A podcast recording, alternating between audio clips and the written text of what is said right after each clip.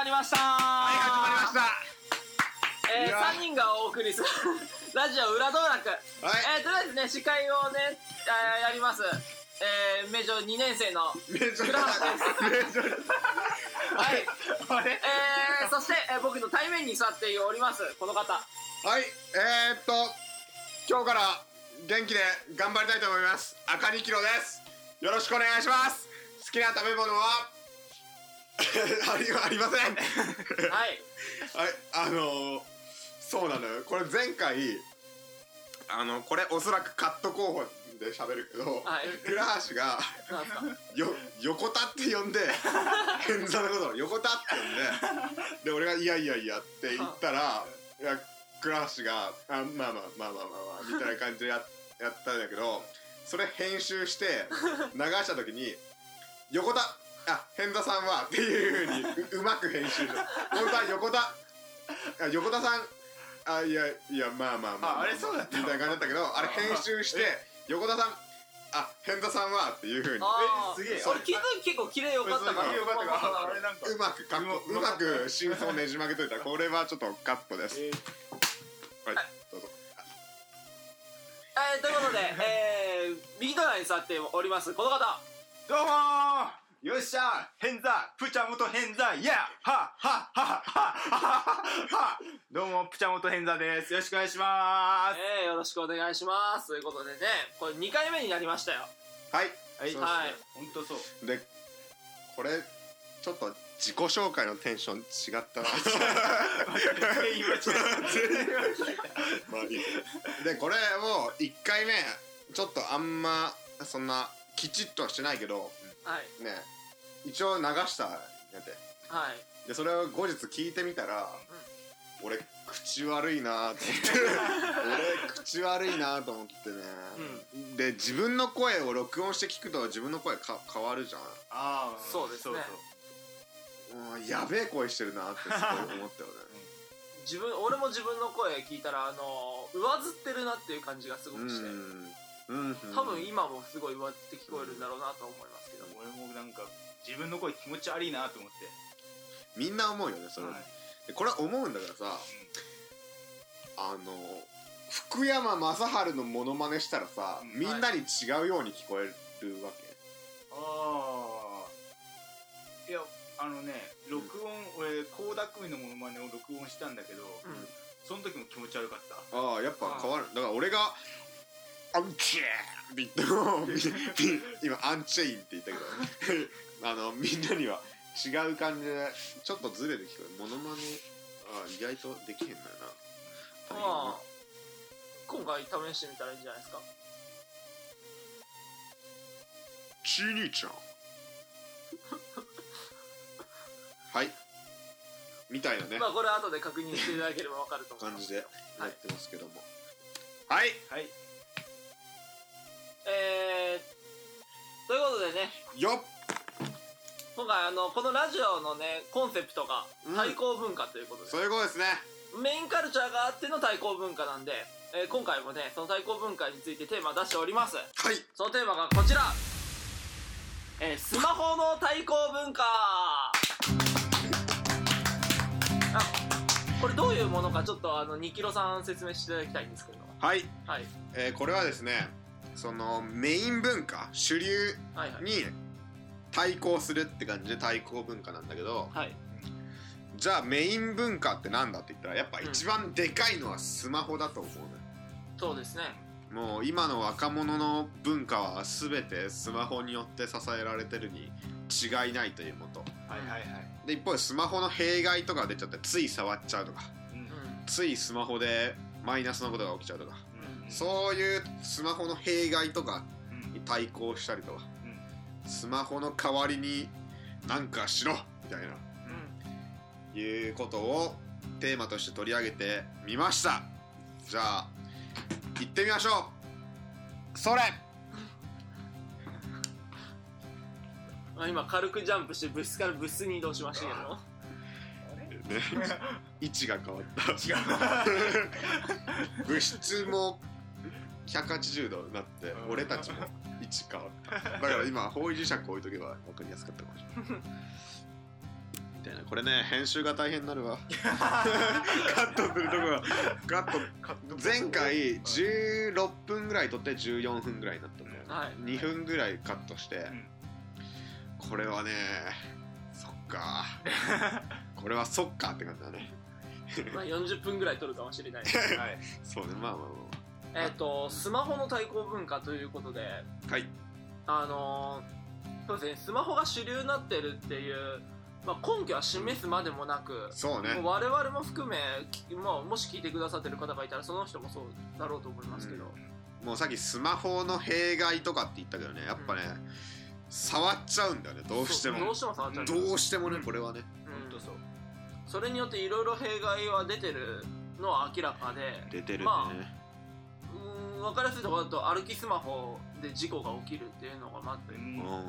もういつも触っちゃうから移動中も触って事故が起きちゃうっていう。あとそれね、あの大学生のうん、うーんと読書率があ50%下回って40%になっちゃったんで、あちゃちゃ。あの本を一冊読み切らないくて卒業する大学生とかもいるみたいなあデータもありますね本への集中力がなくなってきてますよね最あ近。そうですね。スマホを持ち始めてから一気に集中力がなくなってきて。そうスマホでは当然文章を見るじゃないですか、うん。でもそれで見るのって LINE とか Twitter でその一言に区切られる、うん。あの小さいまあ 10×13 の、うんうん。あの四角の中でしか見れないじゃないですか、そうね。そうするとどうしても長い文章を読む機会が減っていくのかなというふうに思いますけど。人の付き合い方がやっぱ変わったよね。そのメールとかと比べて。LINE って、メールと LINE ってなんかまた別のツールな感じがあって。たなんかツイッターで問題とみたいなニュースあるじゃん。そのさ物件うちに堀北真希が来たぞみたいなあとかあはいはいはい。あったりとかね有名人来ました。うん接客しましたとか個人情報だみたいな。でうん。問題あるけど。あれって昔だったら友達と電話で伝えてたとかさ。うん。電話で「うちに堀北真希来たわ」みたいな。そんな感じだったのがなんかすごい発信できるようになったじゃん。うん。周りに。で息吸うようにツイートするじゃんだからそこもなんかスマホで変わったのかなっていう感じはそうですね。すごいする。だからあねやっぱうん、うん、ここだけの話がここだけじゃなくなったっていうことですよね。あはんはん。あはんそうですね。そうするとあのまあ有名人だけじゃなくて一般人我々にもうん。被害を及んでくることはあると思いますよ。そうねスマホって電話その携帯電話の進化版だけど、実際なんか携帯電話とゲーム機とインターネットの複合デバイスみたいな感じかなって思うんだけど個人的に。ゲームの敷居がすごい下がったよね。昔高校とかで PSP で遊んでたらはい。うんなんか変な目で見られたけど今ってすもうゲームするじゃん。うん。そうですね。若い女性が。うん。PSP 知ってなかった。あ。うんそう。そのゲームが手軽にできるっていうのもねうん。すごいすごい変わったなって。僕はスマホゲーム一回もしたことないんだけど。あやっぱりツイッターとかで友達があはい。何連何が出た何ガチャで何が出たみたいな。あ何連何とか。まあその何連何がそのゲームを出す会社の生命線ではあるんでしょうけどそこでお金を使わせるレアななんとかがみたいなこと聞いてると末だなーって思う。思うよね。まあスマホゲーム簡単ですからね。うん。うん PSP とかのゲームに比べてうん。終わりがないからさらにそいうっちゃうと。ですねあとダウンロードは無料でも課金でどんどんお金を使わせるっていうところがあのたまに友達の話でこないだ、えーパズドラで1万円課金しちゃってさって、うんそんな軽々しく言っちゃっていいものなのかっていう。ね。恐ろしいね。そうなんかそれをもしあと4回続けたらもう PS4 変えてしまう。変えちゃう変えちゃう。しそうそういうそこまで根を詰めてやるものじゃないって多分彼も把握してるんでしょうけどうん。ついつい意識もなくやってしまうというそう癖ですね。癖ですよね。なのよ。本当に。物が残らないからあまり意識に残らないっていうところあるかもしれないですねなのよ。スマホは恐ろしいもんですね。でそれに対抗する手段というものを今喋りながら考えたんですけどなかなか。それこそガラケーはダメなんですか？いいと思うよ。あのね俺アプリをねめっちゃ消しちゃえばいいと思う。ああそもそもいや俺スマホゲームを入れてた時期は高校とかになってやっぱめっちゃやっちゃうのよ。うっかり。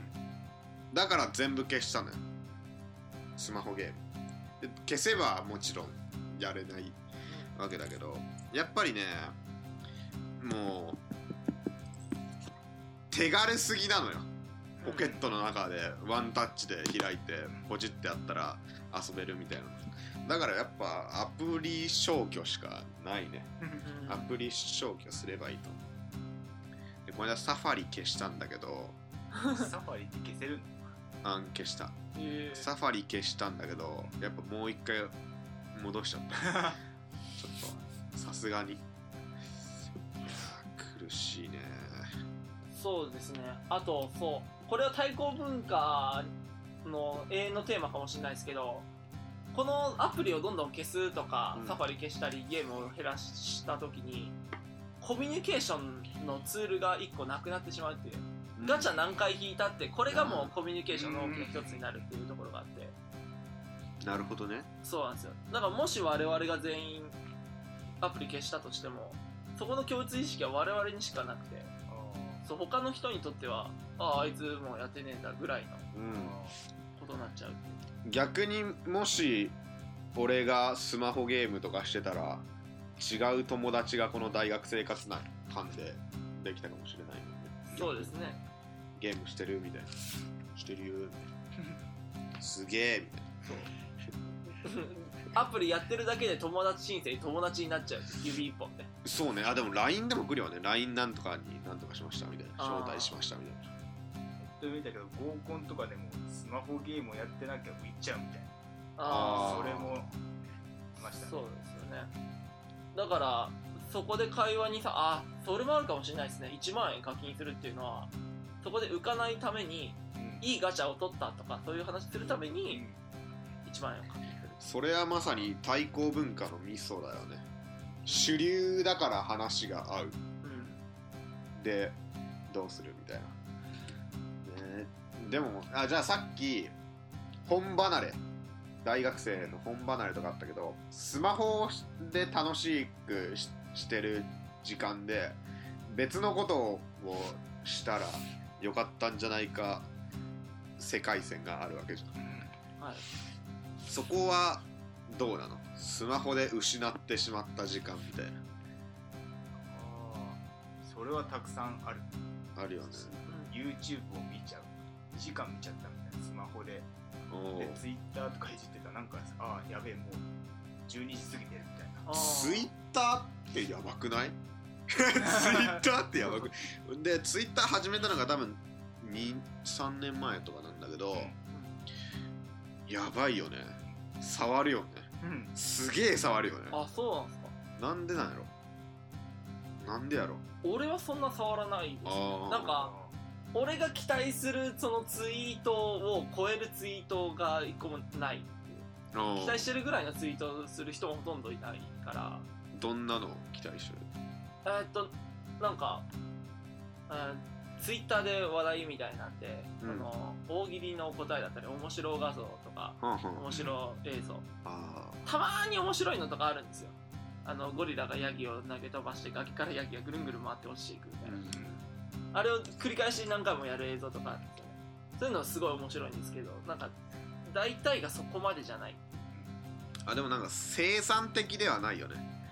なんか知識がつくとかっていうわけではやっぱないしだからといって笑えたりっていうエンタメ的要素もあるのかといったらやっぱその素人の人のなんてそこまでだし。そう大体面白い。ですんげえ面白かったら俺の耳に入ってくるんですよ。誰かからの紹介だったり、別のなんかニュースでツイッターで話題みたいな。やつとかでもう得る情報十分かなわざわざ自分からツイッターの中に入って探しに行くことはないかなっていうふうに思うんですよね。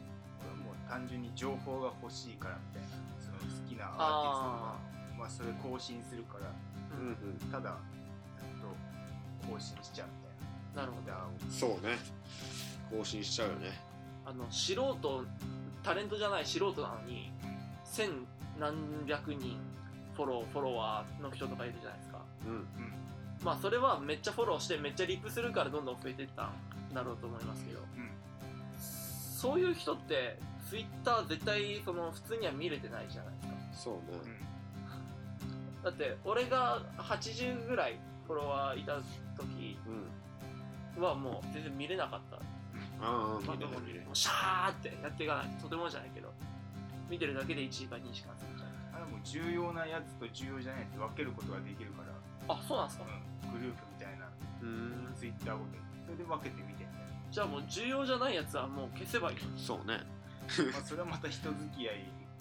なんああなるほどね。それは。だから。フォローしたいけど見たくはないみたいなのそう。をはあはだから結局そこに行き着くんですね携帯ゲームもツイッターも。あ人付き合いっていうところ。主流にどれだけ混ざっていくかうんというのはまさに議論まさにこのラジオで議論するべき。うん。だからそうそれに対抗する力は一人でどれだけ楽しめれるかっていうところにもあるじゃないですか。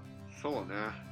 みんなが楽しんでることじゃないと楽しめなかったら結局ツイッターとかゲームアプリがついちゃうからうん自分でどれだけスマホをいかに自主規制しながら生きれるかというのが。そうですね規制はしたくはいいけど楽しくなかったらダメじゃないですか、に関して言うとなんか一昨日あの就活のセミナーみたいなのはい。で行って行列に並んでたんだけど、まあはい後ろの人が喋ってたのは俺あの一人じゃ何もできねえんだよなみたいな。一人ラーメンも無理みたいな。うん。人飯とか絶対無理。なんか目的があって境に行くことはできるけどみたいな。目的がなきゃ一人じゃなきゃ無理みたいな、うん。こいつクソかと思って。普通に批判を。そうね。あ一人じゃ何もできない。マジかと思って。普通に若者を切りました、若者ばっさり。やっぱさっき言った本とか別のスマホ以外の何かに活動がある誰かといる時にスマホいじる？ああいじっちゃう。あいじっちゃう。いじっちゃう。な？俺はいじらないですけどいじってるやつの神経が理解できないです。おお同じくなんだけど。同じくなんだけど。あもう喋るテーマがなくなっちゃった時みたいな。もうなんか気まずくなってみたいな。でもよくスタバでに住んでんだけど。でもそういう高校生野球部っぽい坊主のとか来ると、絶対なんかクリームの乗ったすごい飲み物をまあフラペチーノってやつ勝手にやっってでスマホをお互いにいじって何も喋らないのよ。ああうんでしばらくしたら帰るみたいな感じなんやけどやっぱそもうスマホで育ってきた世代じゃん。俺らはギリギリガラケーでコミュニケーション取ってたというか、そうですね。うん、みたいな感じだけど。そういう彼らを見てるとおおで多分ツイッターとかやってんだよね。フェイスブックとか。だからもうコミュニケーションの戦戦場もう主戦場がもう違うみたいな。むしろ学校で喋ることよりもフェイスブックで喋ること。実際にその大学生たちと飯食いに行った時とかはそのフェイスブックの話になるんだよ Facebook で誰と誰が友達だったわみたいな話になるからもうこスマホが現実になっててみたいなのはすごい感じるね、うん、スマホ内で生きててスマホ外で寝てるみたいな、うん、そういうのはね時々思う。やっぱどうしても。あの俺らの世代はギリセーフだったかもしれないですけど最近は入学する前に SNS で仲良くなってから入学するっていう。ね。だからその SNS を司れなかった人間はいきなりぼっちからスタートしてしまうっていう。それも相当恐ろしい状況に俺らはギリならなかったんですよ。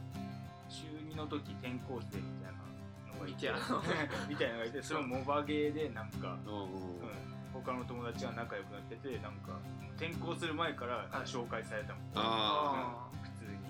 それはもうギリあったのかなそういう考えとそうですね。そのも。の自体はあったんですよ、うん。そういうシステム自体は。うん。でもきっと去年の子とかはそれが主流になってるのかなって思うんですよ。そう。そんで今年入る人とか。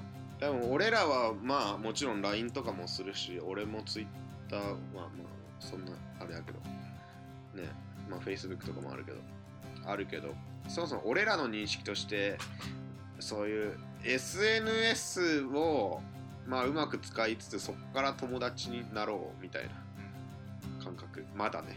ねだけどもうむしろなんか SNS でつながるために友達になろうというか SNS 前提の友達関係みたいなのが今周りにあるなっていうのはすごい思う。だから SNS から本当の友達になるみたいなのは一切なくてあくまで SNS 上で友達になりたいとかっていう雰囲気はやっぱねどうしてもあるよね。世も末だね。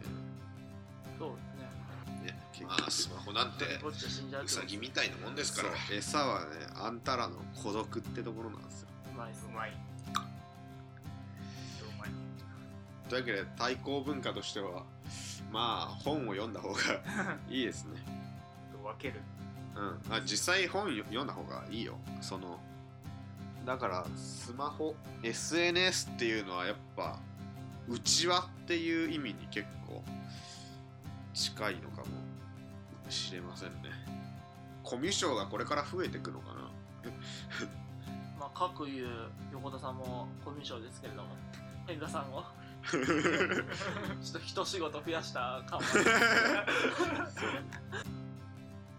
この間ある女子が言ってたんですよ。あはいはい。あのー、この間ツイあツイッターで言ってたんですよね。あのー、仕事で失敗しちゃったんでレジ打ちミスってでで長蛇の列作ってしまってお客さんと、えー先輩すいませんでしたって。であこんなことあったんだと思って次の日会って、うん。うん、バイトでこういう失敗したらしいやん。大丈夫やった？って言ったら、なんで知ってんの？ってお言ってくるんですよね。え無自覚極ま極まりねえなって。ついに呼吸になったか。そうなんですよね。本当息で見えなくなっちゃってるやっぱ呼吸に近いんだ。よ本当あのハマってる人のツイートって。本当そういうことですよね。うん。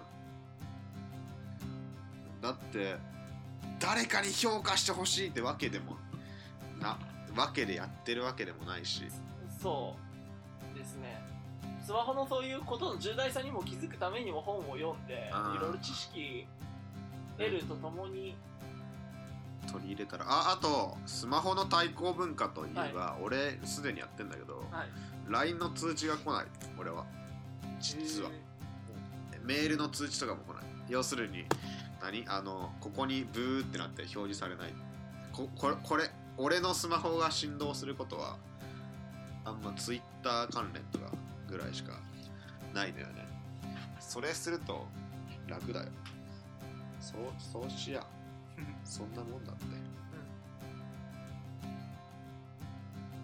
みたいな。便利だよスマホ。そうですね。まあ便利なもの持っちゃったからそのね。ガンガン使っていきましょう。そう結局。便利なもの持っちゃったから、はい。それとの付き合い方というのをうまく考えた方がいいのではないかという。そうですね。こはい。こからどう行動していくかはその各人のいう、話でした。えー続いて、えーコーナーに参ります、えー続いてのコーナーは「変座のグルメ」これ変座さんどういうコーナーなんですか？えー、最近食べた美味しかったものを紹介するコーナーです第2回にしてコーナーをコーナーを立ちや軸がぶれるようなコーナーを立ち上げた。一回やってみましょう。何に対抗してんだよ。一回一回やってみましょうっていうコーナーです。お試しコーナーってことでね。で今日食べたのはどっかのパーキングエリアで食べた、えー伊勢うどんパンです。もちもちもち。うわー味のアベノミクスやみたいな。うどんこそ活躍社会がはい伊勢うどんパンでした。ではね、えー最後のコーナはい。ーみきろさんよろしくお願いします。シェフえーせっかくの機会なんで詩を紹介しようかなと思います。誰が許してくれるのかキュウリをいじめた形跡はのしかかりで麻痺する電気タイプを優に超えるハンガリー産の134ルーブル紙幣がトイロクを埋めた乱気流内で構ってしまったのに。だもの三つおはいじゃあ第2回。はい、終わりました。えー今回もね30分間、えーお聞きいただきありがとうございました、えーお相手は倉橋。プチャモト赤2キロ。でした。どうもありがとうございました。うん